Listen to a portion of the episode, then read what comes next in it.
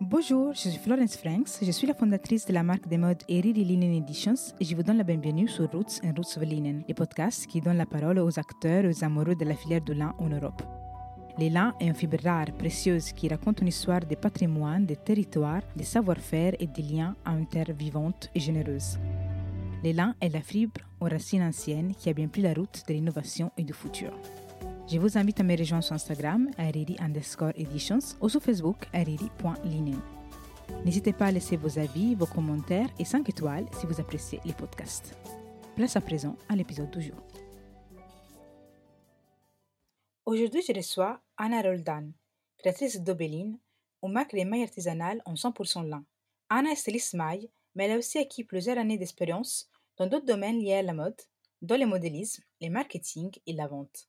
En effet, après deux ans à l'école de la maille de Paris, cinq ans d'études en marketing et design et en formation chez Slow Fashion Next actuellement, Anna a lancé sa boutique en ligne. Chez Opeline, toutes les pièces sont tricotées et assemblées par Anna dans son atelier en Ile-de-France. La fabrication est faite à partir des machines manuelles des années 60. Tout est fait à la main, ce qui permet d'avoir une production unique et d'être engagé dans un mode slow.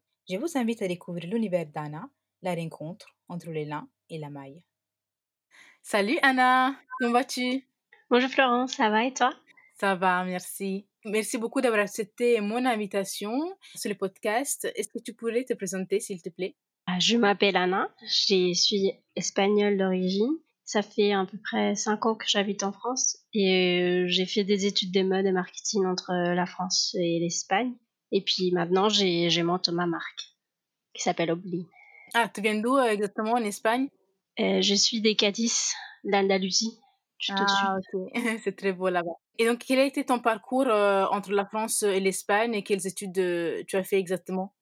J'ai commencé en faisant des arts de mode et marketing pendant trois ans. Après, j'ai fait des, des formations de modélisme et gradation. Ensuite, je suis venue en France et j'ai fait, j'ai continué ma formation des, des, gradations avec le logiciel Lectra. Puis après, bah, j'avais envie de me spécialiser dans la maille et du coup, j'ai fait euh, l'école de la maille pendant deux ans.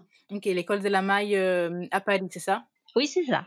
Et donc aujourd'hui, tu travailles euh, en tant que styliste maille freelance et tu as créé aussi, comme tu as dit, Obeline marque des mailles artisanales en lin. Est-ce que tu pourrais nous expliquer qu'est-ce qu'est une maille bah, Une maille, c'est, c'est comme une boucle de fil et quand on tricote, bah, on, crée des mailles.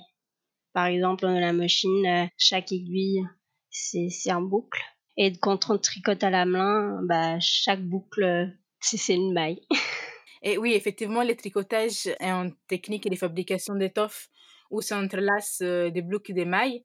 Et quels sont les points de base euh, que toi tu utilises par exemple? Euh, bah Moi je dirais qu'il y a deux points de base, c'est la maille en droit et la maille en vert. Et après, en mélangeant ces deux points, bah on, peut, on peut faire un million de variations. ou sinon on peut faire des torsades, on peut faire des jacquards, des interstias, des ajourets et tu es styliste euh, maille. En quoi consiste ton travail euh, de styliste maille au, quotidien? Quel est ton processus euh, créatif? Alors, normalement, quand on travaille en tant que styliste, bah, il y a tout un procès, c'est-à-dire la base, enfin le début, c'est bah, on fait un mode board, on cherche l'inspiration, la gamme des couleurs, et une fois qu'on a ça, bah, on cherche les matières matière qu'on veut, les genres de fils, ça dépend si c'est la chaîne tram ou la maille. Et puis après, ben, on commence à dessiner les volumes, les formes, pour euh, ensuite faire les prototypes et lancer la production. Donc tu fais ça actuellement aussi? Oui, c'est ça. Mais pour ma marque, pour... Euh, et donc tu, tu, crées, tu as créé Obeline, euh, une marque artisanale des mailles euh, en lin. Pourquoi avoir choisi le lin Alors depuis petite, j'aime beaucoup le lin, je me rappelle. L'été, quand mes parents ils portaient le lin, c'était c'est tout en joie. Euh, j'aimais bien le toucher. C'était agréable, la texture. Et après, euh, l'année l'année dernière, avec ma collection des fins d'année euh, de, l'école et la maille de Paris, bah, j'ai choisi le lin pour tester. Ma prof, elle, nous avait conseillé, c'est une fibre française et tout, et je me suis dit pourquoi pas de le tester, c'est le moment, et j'ai beaucoup aimé. Et du coup, ensuite, bah, j'ai continué à faire des prototypes après l'école. Et quel a été le déclic pour créer ta marque? Bah, en fait, j'ai travaillé un peu pour la fast fashion en tant vendeuse. J'étais horrifiée de comment ça marchait, la consommation, et, comment les gens ils achetaient sans, sans vraiment se rendre compte s'ils ont besoin. Ça m'a ouvert les yeux. Et c'est pour ça que j'ai choisi de, créer une marque slow fashion qui est sur commande, qui est plus dans le besoin et dans le, la petite quantité et, et tous plus pensés. Oui, dans, dans une démarche ouais, des slow fashion, de, des maîtrises des, des quantités et, des qualités des matières, quoi. C'est ça, c'est ça. Parce que je voyais que, en fait, les gens, ils achetaient, ils regardaient que juste la possession, posséder des choses, mais on voyait pas la qualité ou, le parcours de ces produits-là. Et où sources-tu tes fils d'élan euh, mes filles sont, c'est de, la nord de France et de la Belgique. Ils sont pas 100% français. Et, euh, et puis c'est un filateur français qui le fait, qui a travaillé avec l'école de la messe. C'est là que je les ai rencontrés. Et du coup, bah, vu que je connais, bah, je me suis dit pourquoi pas travailler avec eux. Et je sais que tu travailles sur des machines à tricoter euh, vintage qui sont installées dans ton, dans ton atelier, du coup, en Ile-de-France. Est-ce que tu peux nous raconter un peu les histoires de, de ces machines, comment euh, tu les as acquises, euh, etc. Ça date, oui, des années 60, euh, quand les femmes, elles aimaient bien, enfin, ils passaient plus de temps à la maison, malheureusement, et du coup, bah, tricoter ces pulls chez elles. Et puis sinon, bah, la plupart des machines, c'est deuxième main on le trouve dans les bons coins et tous ces genres de, sites. Mais sinon, c'est possible d'en acheter des nouvelles, mais ça, ça coûte très cher. Ça, ça peut coûter 1000 euros. Donc, euh, tant à réutiliser celles, qui, celles des grands-mères qui sont plus euh, en action, on va dire. Oui, qui marchent encore. Oui, c'est ça. Quand les, gens, ils, ont l'habitude de prendre soin d'elles. Donc, si après, on le garde bien, ça, ça peut toujours s'utiliser. Donc, en tout cas, toi, tu as chiné euh, tes propres machines en, des deuxième main, c'est ça? Oui, c'est ça. Ouais. Et quel est le message que tu souhaites transmettre euh, grâce à tes créations? J'aimerais bien transmettre le savoir-faire de l'artisanat, le, le, tricot main, mais aussi le tricot machine, qui reste assez manuel. Le fait de, de faire en production euh, des proximités, de pouvoir apporter aux gens des, des, produits qui sont produits vraiment très près de, chez eux. Et puis le lin, le lin qui est une fibre euh, française de base. Et quels étaient les, les premiers euh, euh, vêtements, les premiers articles que tu as créés en lin? Le tout premier, c'était pour ma collection, du coup, et c'était une robe blanche modélée. Tu peux le voir sur mon site Anescusa. J'ai un photoshoot avec une danseuse je sais pas si tu vois. Et c'était, j'ai, euh, j'ai, tricoté des panneaux, des rectangles, et après, bah, je les ai assemblés euh, différemment sur le mannequin pour euh, faire une robe. Ok, donc je vais regarder, je mettrai la photo. Et donc, la, bon, la création de la mode responsable, c'est, c'est un challenge quotidien. comment progresses-tu dans ton travail et qu'est-ce qui t'inspire? Là, pour le début, j'essaye de, de me mettre des, des objectifs faisable parce que moi je suis toute seule donc je peux pas faire euh, une marque 100% euh, responsable mais j'essaye au maximum d'utiliser le lin qui est déjà des bases euh, assez écologiques il utilise très peu d'eau tout ça. J'ai choisi le surcommande pour justement gâcher le moins de matière. J'ai aussi essayé de calculer le vêtement, les finitions pour ne pas encore gâcher de la matière.